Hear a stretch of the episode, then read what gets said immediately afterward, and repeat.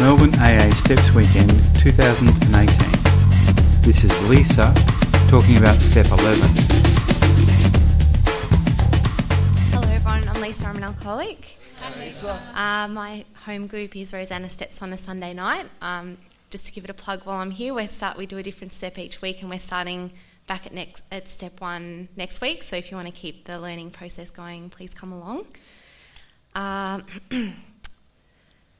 so I came into this program just over two years ago, and when I came here, on the outside everything looked okay, but I had really hit my my absolute emotional rock bottom, and on the inside, I was completely, completely empty and completely spent. And uh, I knew nothing about AA when I came in, uh, other than it's the place you go when you have no other option and you have exhausted every other possibility to stop drinking that there is. I'd tried everything. And anyway, I came into the rooms and I had a picture in my mind that it would be mostly blokes sitting around talking about how like miserable their lives were because they couldn't drink anymore uh, and about you know their miserable existence and so you know I was pretty um, depressed at the thought of you know that, w- that was my last hope for uh, getting sober uh, I had no idea that it was a spiritual program,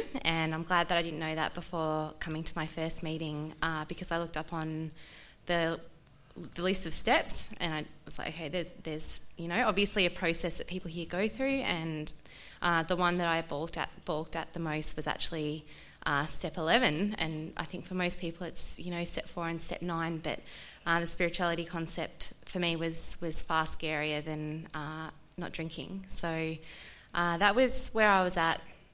That was where I was at when I came in the rooms. Uh, and before I talk about what step 11 is for me, I want to talk about um, what life was like for me uh, before I had a higher power in my life. Uh, so, even from an early age, I always remember having this feeling like uh, there was a certain emptiness on the inside that nothing could fill. And I really tried to fill it with everything. Like I tried to fill it with in school. It was it was friends and parties, and at that point in time, you know, alcohol. I started early. Um, shopping, uh, what, whatever I could find, uh, I would try and fill this hole, and, and nothing was ever enough. And I remember feeling that from a really early age, and I also felt like I didn't belong.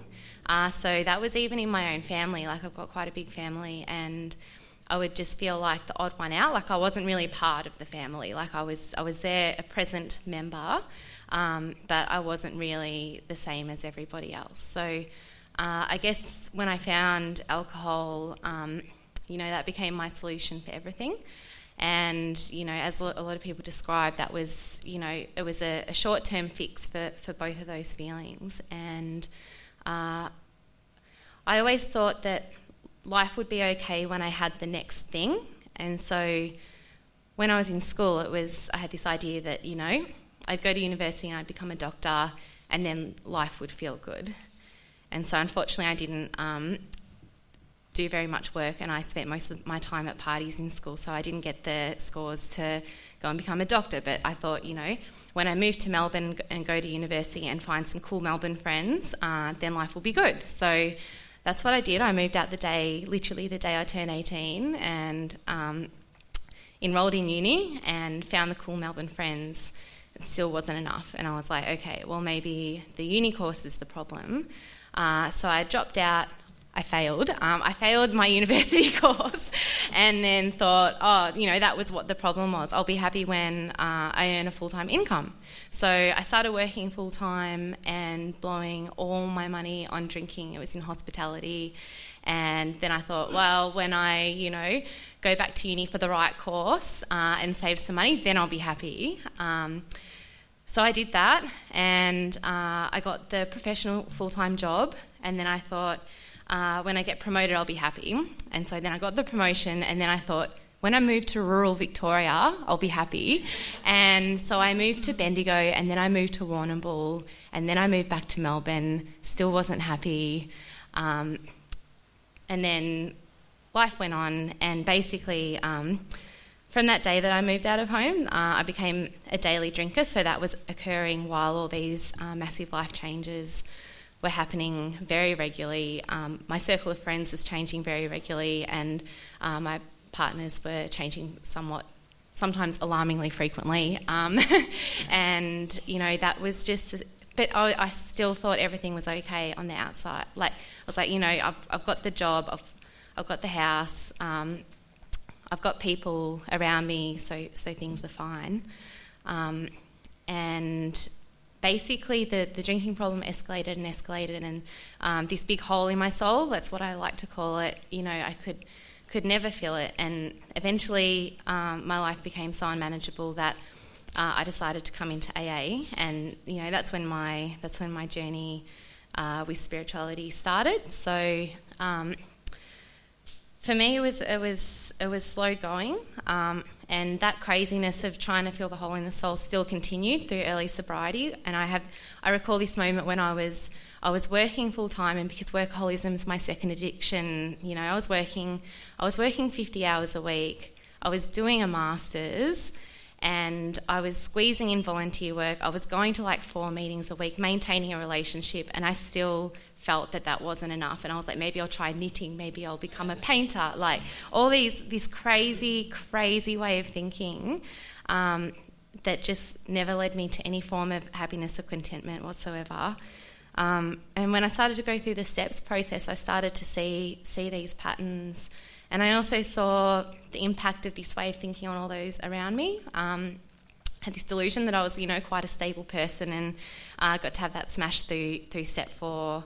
Um, and you know came to terms with some of my some of my defects of character uh, and that sort of thing. And um, and I also could see how you know my my life did revolve all around me, um, and that was just the way it was, and that caused me a lot of pain, and of course the others around me a lot of pain, and uh, my mind works exactly like Fergus's mind, where I wake up in the morning and I have uh, a few radio stations going at once already. And so um, when I was early in the steps, the thought of sitting down and doing prayer and meditation, like I couldn't even sit still for 30 seconds, let alone um, have the ability to sit down and do an hour of meditation or anything like that. So uh, it's definitely been a slow process that, that's happened over time. But um, I guess the the difference that it's made in my life. I actually think of this step as uh, probably the best the best thing that's happened to me in sobriety, other than the actual sobriety. Um,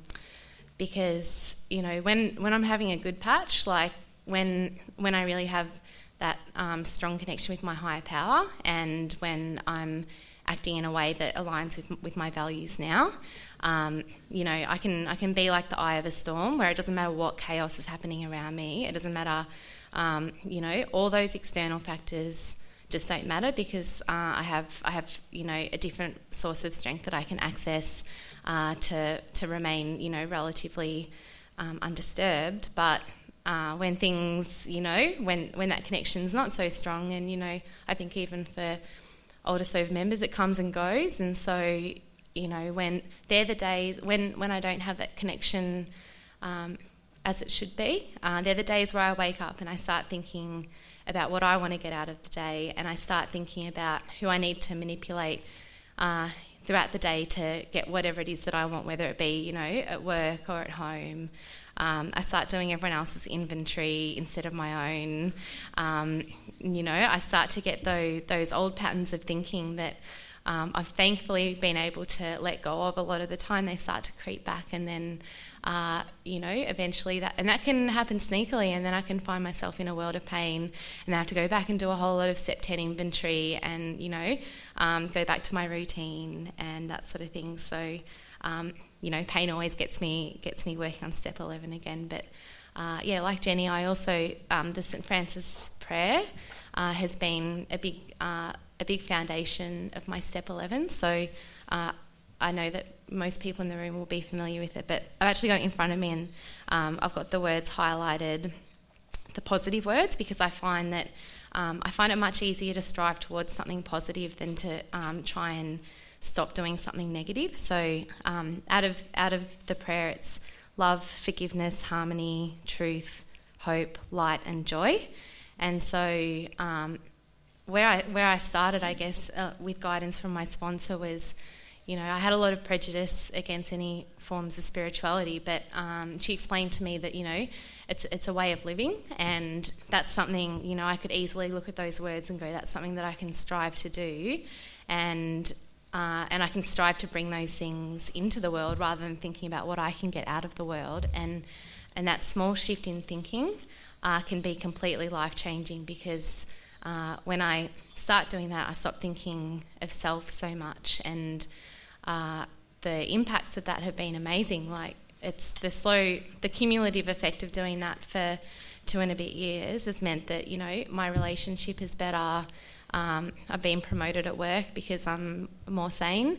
Um, and you know, I've got some really amazing people in my life. Um, and, you know, I really do put that down to um, letting go of some of my self centered behaviour and, and thinking about what I can bring to situations. And um, the, part of, the part of the prayer that I like is the, is the bit at the end. Um, and it goes, uh, Grant that I may seek uh, rather, th- rather to comfort than to be comforted, to understand than to be understood, to love than to be loved. For it is by self forgetting that one finds, and is by giving that one is forgiven and that that shift of you know like there's, there's a lot of things that I want in this world and I want like I want attention from the people who are close to me. I want recognition for my brilliance at work also. I loved that that share by a previous speaker. Uh, you know I want people to comfort me when I'm having bad health you know. There's a lot of I wants that naturally come up uh, in my mind. And uh, having having a prayer like the St Francis prayer is um, a really good way to uh, set myself up in the morning to try and let go those old patterns and think about what what I can bring uh, rather than what I can get out of the world. So. Uh, meditation for me was another interesting journey. So uh, it's something that uh, you know I tried to add it to that enormous list of things that I was doing all at once when I was working and volunteering and knitting and um, painting or whatever. And I was like, yeah, I'll like, you know, do yoga and meditation too. And it was just something that, um, you know, my sponsor pointed out that at that point in time I was having, I was like having trouble just sitting still through a meeting, let alone sitting down and meditating. So um, I did just end up focusing on one step at a time. So um, by the time I got to this step, you know, I'd been I'd had a bit of a life shift and, and meditation. I think when like my interpretation of how it is in the big book is it's more reflection, um, quiet reflection with a visualization that's recommended um, as a starting point. And uh, since uh, that's that's how I began uh, my my experience with meditation, but uh, since then it's become a much more important practice for me. And for me, that's involved um, something outside this program, meditating in a group, which is something that I started about a year ago, uh, and it's really complemented my practice. But I find that uh, the more I meditate, if, if I can quieten my mind, uh, I'm more likely to understand what it is that my higher power wants me to do and how I can be, you know, how I can be of service and how I can be helpful, whether that's like in this program or outside. Uh, but I have to quieten the mind before I can have those thoughts and not have them tainted by um, some of my defects. Um, so, how, how much time? Five minutes, okay. Uh, so, uh, I guess like an, another way that I think about um, step 11 is actually some. I've got a friend who says that um, this stuff is about um, your relationship with your high power, your relationship with other people, and your relationship with yourself.